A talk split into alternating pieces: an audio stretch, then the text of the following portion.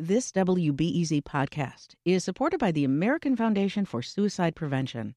Suicide is a topic that hides in the shadows. It's time we talk away the dark, learn how to spot the warning signs for suicide, and how you can have an open, caring, real conversation to help save lives.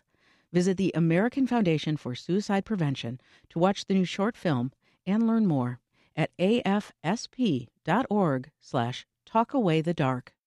Think on your feet for our Fast and Curious 5K, a one of a kind race hosted by WBEZ and the Chicago Sun-Times on Saturday, July 27th at Humboldt Park. More info and early bird registration at wbez.org/events. I'm Sasha Ann Simons and this is Reset. A nation divided, the US Capitol breached. This is what it sounded like Wednesday at what some call our Temple of Democracy. We are still following the story of today's violent occupation of the U.S. Capitol building by pro Trump extremists. Some crashes inside the building. Uh, protesters are throwing bottles and cans uh, at the police, pushing in. This is not dissent, it's disorder. It's chaos. It borders on sedition. And it must end. Americans across the country are trying to understand exactly what happened when a pro Trump mob stormed the Capitol complex.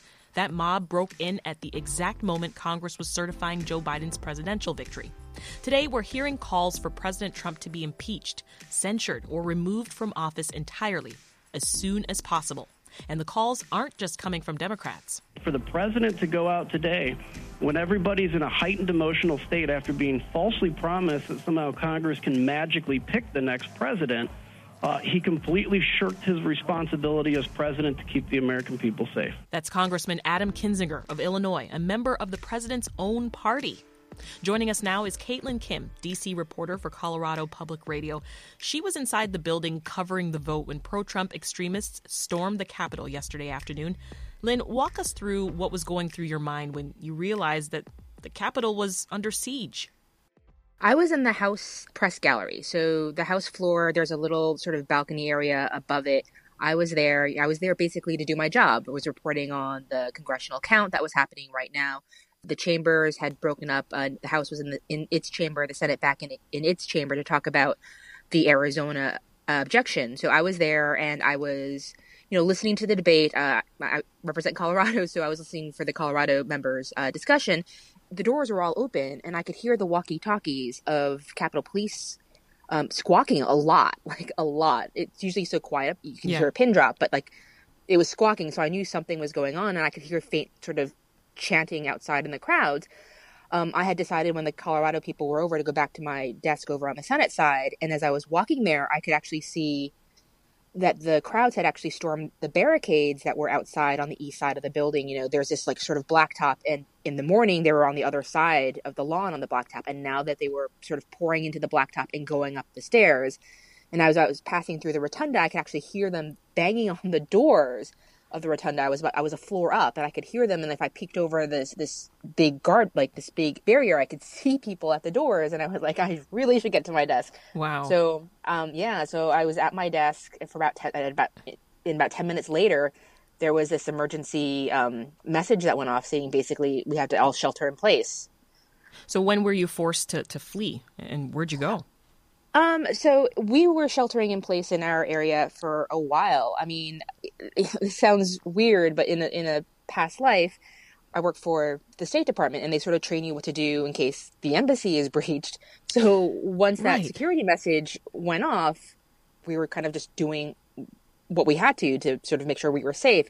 You know, making it look like no one was in the room, turning off lights, making sure there was that the door was locked, making sure that inside this area that we were in, everyone had a, a, secure location that they could go to.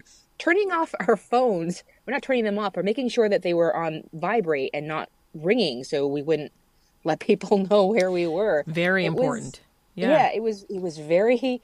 It was surreal. You don't. I I, I expected this in a foreign country, not yeah. at the U.S. Capitol. Yeah, you've served overseas as a foreign service officer in the State Department, and I bet you never thought that you would have to apply that training here, Lynn. No, I never did. You know, this is America. We are the shining example for a lot of countries uh, uh, for how a democracy should operate. It does operate. And yesterday, when I was finding a little secure place for me to go and lock the door and finding, like, grabbing my pair of scissors just in case you needed a weapon, and then as always hearing the chanting of these rioters going through the building, you know, USA, USA, Trump, Trump. And I was just like, this is not how the USA operates. Um, it was mind blowing, to be perfectly honest. And I, I don't think I've really still processed it all. I bet. You, you cover politics, Lynn, and, and the federal government, and you spend a lot of time on Capitol Hill. From your perspective, in terms of police response that you witnessed yesterday, how did the situation compare with what we saw in the summer with the Black Lives Matter protests? the Capitol Police know when there are going to be protests and they prepare for it. You know, they put these barriers up. And you saw that in the summer with the Black Lives Matter protests. You saw that, you know, today, or not today, yesterday and the day before when they knew there were going to be a lot of Trump protesters out there. I think the biggest difference for me was I remember in the in the summer, you know, after one day of protest, the second day they had all this riot gear outside and ready to go they didn't have any riot gear yesterday and when i came in today there was no riot gear outside and ready to go I will say though, I think the Capitol Police, you know, did a, a good job. Uh, the ones that I saw yesterday, they did a great job in making sure we were safe, that making sure that the members were safe, the staff yeah. was safe. So I, I am very appreciative of that. But I think moving forward, one of the big questions is going to be how did something like this happen? And uh, there are going to be questions about what needs to be done in the future to prevent something like this happening again. Now, Lynn, there was a mad scramble from lawmakers once the building was breached.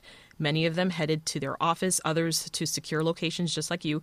Here are our local lawmakers uh, describing the scene and, and their mood just a few hours after the breach. The Capitol Police came to my door, knocked extremely loudly, and said, Get out, get out, get out.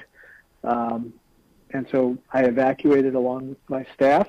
Never before uh, have we seen uh, anything like this occur here? The responsibility for this, uh, what happened today, lies at the foot of President Trump and also with every politician who's tolerated lies and threats of violence and failed to speak out against it.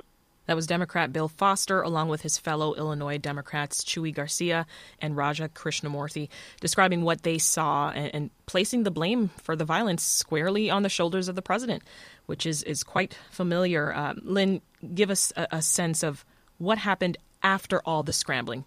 You guys, the lawmakers, after everyone sort of scattered. So I think there was a lot of a lot of time where lawmakers were locked in together talking about it. I mean, one of the things they really wanted to do was show that Congress was still functioning. So they wanted to go back and finish the count. And we talked to a number of senators as they were walking back, um, and you heard a lot of the the same words. You know, disappointed, dismayed, angry, sad about what happened today in the in the building, disgraceful. And what I found striking was um, Roy Blunt. He is one of the senators, uh, Republican senator. You know, he was asked, "What do you want to hear from President Trump tonight?" And he said, "I don't want to hear anything." And I thought that was very telling. I think mm. even people on both sides of the aisle that were just dismayed by what had occurred in this building. And when I was back in the Senate chamber when they came back to to finish the debate on Arizona, everyone was mainly their their speech was more about sort of what had happened and about toning down the political discourse and how this is not sort of what America stands for. And I thought yeah. that was also very telling. Well, here's a little of what Illinois' U.S. Senators Dick Durbin and Tammy Duckworth said last night. I earned my wounds, proudly fighting in a war I did not support, on the orders of a president I did not vote for, because I believed in, and I still do believe in, the values of our nation. The vote we're going to have here is a clear choice of whether we are going to feed the beast of ignorance or we are going to tell the truth to the American people. We saw that beast today roaming the halls. Let's not invite it back. I have no tea to throw in Boston Harbor tonight, and I regret that I have no rucksack to pack for my country, no Black Hawk to pilot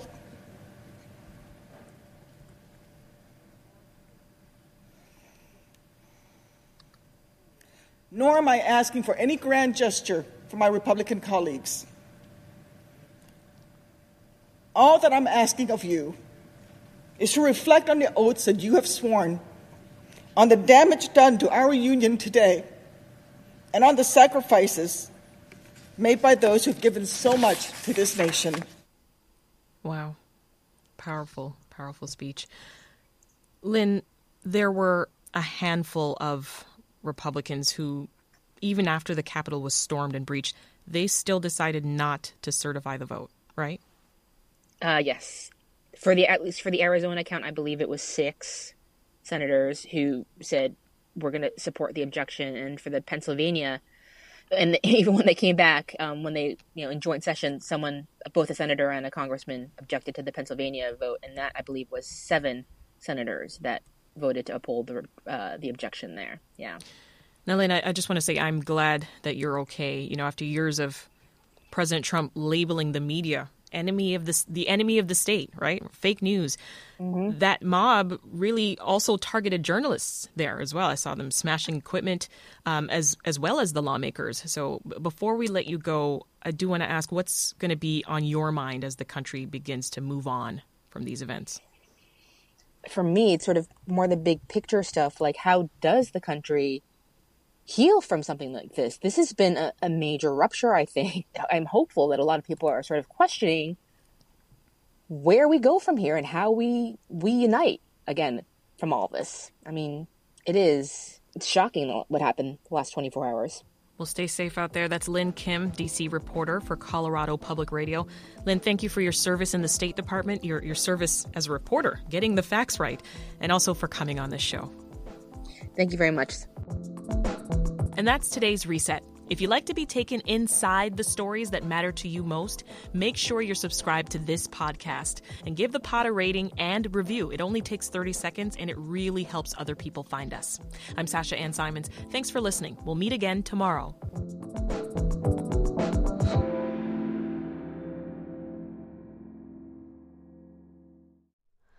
Hi, it's Terry Gross, the host of Fresh Air. We bring you in depth, long form interviews with actors, directors, musicians, authors, journalists, and more. Listen to our Peabody Award winning Fresh Air podcast from WHYY and NPR.